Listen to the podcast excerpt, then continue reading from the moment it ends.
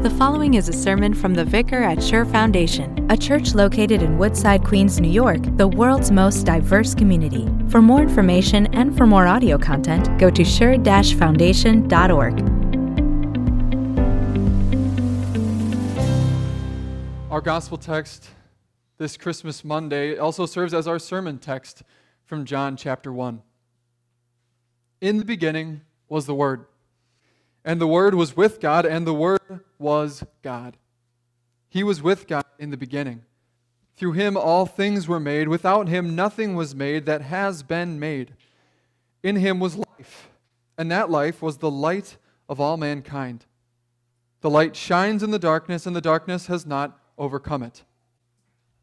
There was a man sent from God whose name was John. He came as a witness to testify concerning that light so that through him all might believe. He himself was not the light, he came only as a witness to the light. The true light that gives light to everyone was coming into the world. He was in the world, and though the world was made through him, the world did not recognize him. He came to that which was his own, but his own did not receive him. Yet to all who did receive him, to those who believed in his name, he gave the right to become children of God. Children born not of natural descent, nor of human decision or a husband's will, but born of God. The Word became flesh and made his dwelling among us. We have seen his glory, the glory of the one and only Son who came from the Father, full of grace and truth. John testified concerning him. He cried out, saying, This is the one I spoke about when I said, He who comes after me has surpassed me, because he was before me. Out of his fullness we have all received grace in place of grace already given. For the law was given through Moses, grace and truth came through Jesus Christ. No one has ever seen God, but the one and only Son, who is himself God, and, is in closest relationship with the Father has made him known. This is the gospel of our Lord. Please be seated. Please be seated.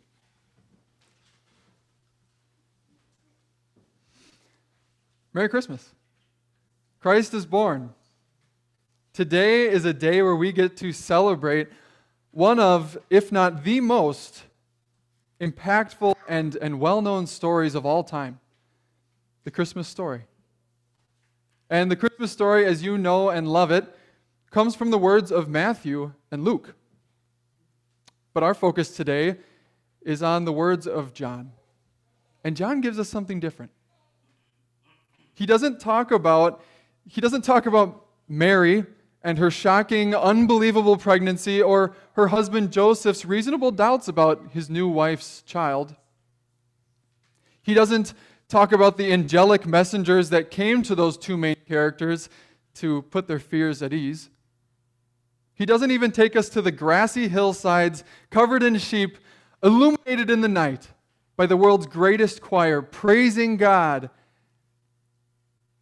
He doesn't unveil Herod's plan to kill all the babies and make sure that he was the only king around. He doesn't even mention the wise men and their career long dream of meeting the new king coming to fruition. John doesn't talk about that. That's the normal Christmas story we love from Matthew and Luke. It's, it's human, but it's divine. It's, it's gritty and it's real, but it's ethereal and it's profound. But John takes us somewhere else. He takes us to creation on Christmas. He takes us before that into eternity. He takes us to the baptismal waters of the river, of the, the Jordan River, and he shows us the face of God. And he does all of that to do one thing to show us the incarnation of Christ. Incarnation.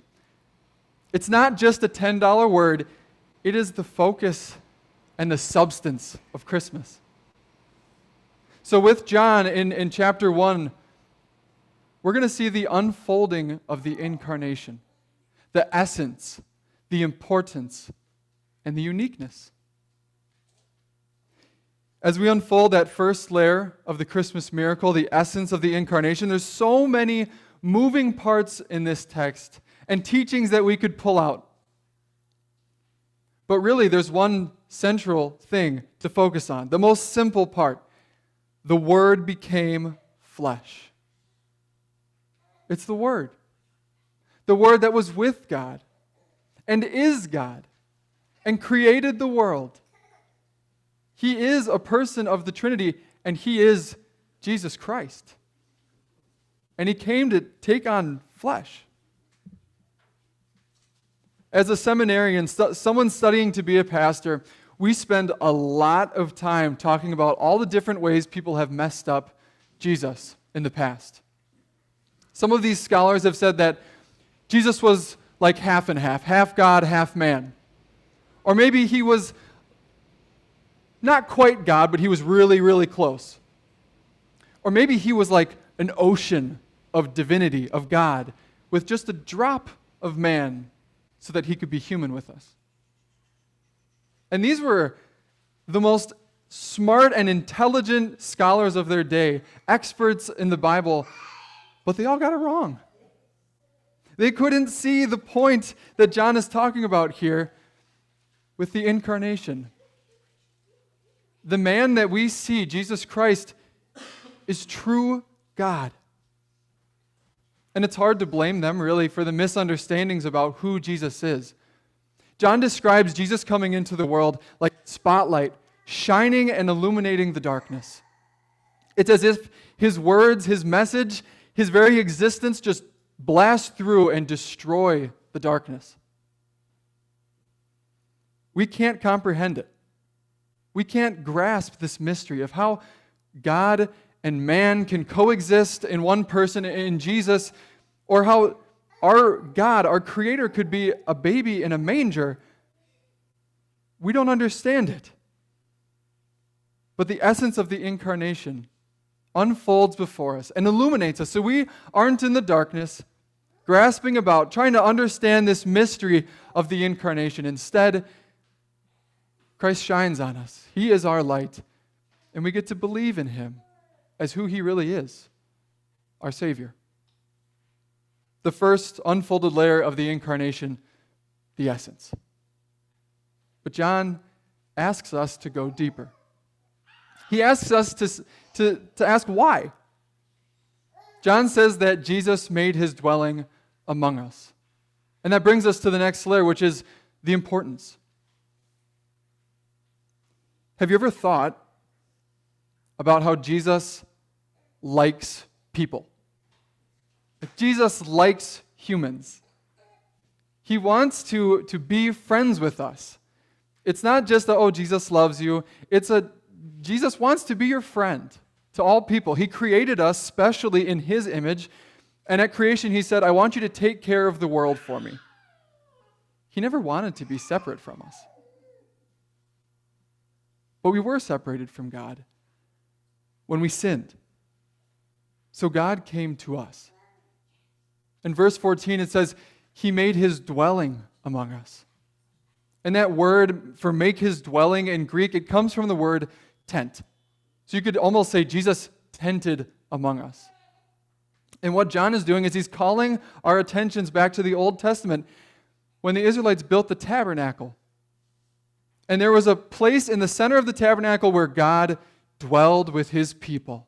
And that was a great comfort to the Israelites.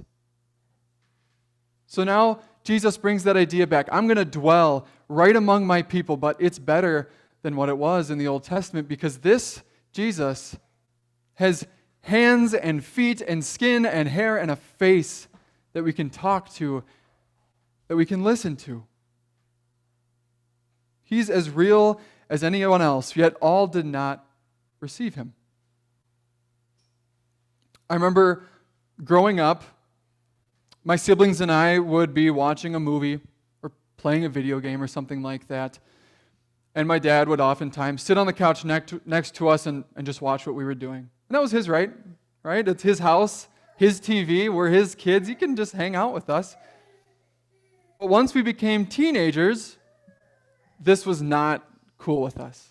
This became the bane of our existence when our dad would come just watch what we were doing. And it's not like we were involved in anything bad. But I remember about those times. He never cared about the movie we were watching or the video game we were playing. So when we, out of our teenage angst, would yell, Dad, why are you even here? He would always say, I just like you guys. Jesus likes us, but the world doesn't want him to be with them. If, if you go into New York right now, you will see millions and millions of dollars in Christmas decorations. And by that I mean red and green and trees and lights and, and slogans about feeling the love and laughter and giving of Christmas. And I'm not saying that Christmas decorations without Jesus in them are, are evil. I'm not saying that. But what I am saying is Christmas is the time where we receive Christ. And John says that those who receive him are given the right to become sons of God. Not about not, not sons of the world, not sons of flesh, but sons of God. The incarnation is important to us because it's Christ, our Savior, who wants to be with us, and through him we have justification from sin. There's a really famous piece of artwork, Lutheran artwork, by a man named Lucas Cranach. I encourage you to look it up if you haven't seen it before. But on one side of this huge painting is Martin Luther in the pulpit preaching, and on the other side are his members listening. But there's something in between his members and Martin Luther. It's, it's striking. It's in contrast to the rest of the painting. It's almost offensive to what you're, when you're, what you're looking at in the painting. But Martin Luther is pointing in the middle to Christ, stretched out on the cross with his blood flowing. Martin Luther was known for always taking his people to the cross of Christ to show them justification from sins. So, yes, even here today on Christmas Day, when our Savior is lying in the manger as just an innocent baby, we have to look at the cross. We get to look at the cross. Because through Christ's work, we see our justification from sin. All of our sin washed away in the blood of Christ. Yes, the incarnation is important to us because, because Christ likes us and, and better yet, loves us and wants to be with us. But there was something that separated him from us. So he had to fix that problem. And he did it through his perfect life and innocent death on the cross.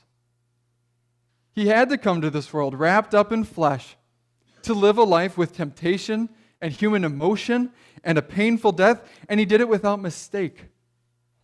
So that that death meant something for you and I. It meant that we have his righteousness by faith. The importance of the incarnation. God likes you. Better yet, he loves you. So much so that he came to this earth to live as a human to take away your sins. There's one last layer I'd like to unfold for you on this Christmas day. And it's something we can't ignore. It's, it's the uniqueness, the newness of the incarnation. You can't really ignore it because when you read John chapter 1, John is just saying the same things over and over again. He's trying, he's, He's trying to make you see the Word became flesh. John the Baptist calls the coming Savior, he says he's better than anything that has ever come before him. The light is that he's the light that everyone pointed to. And John the writer says, No one has ever seen God until Jesus Christ, the Son of God, made him known to us. We have seen his glory, the glory of the one and only Son who came from the Father full of grace and truth. You know, I, I, recently saw a Subway ad. It was this massive poster with a really simple design. It was a all black iPhone 15 with a really aesthetically pleasing shot. And right above the shot of the iPhone was the word Newphoria. And I could just, all I could think was, give me a break. It's an iPhone. It's, it's nothing special. I won't get on my soapbox about how each iPhone isn't really that new from the last one, or how, in spite of that being true, I still track the new iPhone products and buy them. But is that really what we have best as, as euphoria? This intense feeling of joy and, and happiness over unboxing the new iPhone 15. Is that the best we've got? Unbox this a wooden feed trough in a stable in Bethlehem, holding the creator of the world, who from eternity chose Christmas to come to us. Where's a greater example of euphoria, joy over the new Christ, our King, come to us on Christmas Day, full of grace and truth for the first time ever. Christmas can be hard. Maybe it's loneliness and a, a feeling of, of homesickness. Maybe it's the stress of fulfilling family expectations and trying to make Christmas just perfect for everybody. But whatever consumes your heart at Christmas, let Christ consume it instead. Let Christ dwell in your hearts. God in eternity chose this one moment to come to earth and take on flesh, to be with you. What undeserved love. What truth in God's word that all the prophecies and promises of God would come true today. There's new euphoria for you, a true reason for joy, the new Savior from all our sins. God chose Christmas to let us rejoice about the incarnation of Christ. God chose the writer John to unfold the incarnation before us. God chose you to receive his greatest gift, the baby Christ Jesus, who lived the life we could not live and died the death we could not die, that you and I might have his righteousness. Amen.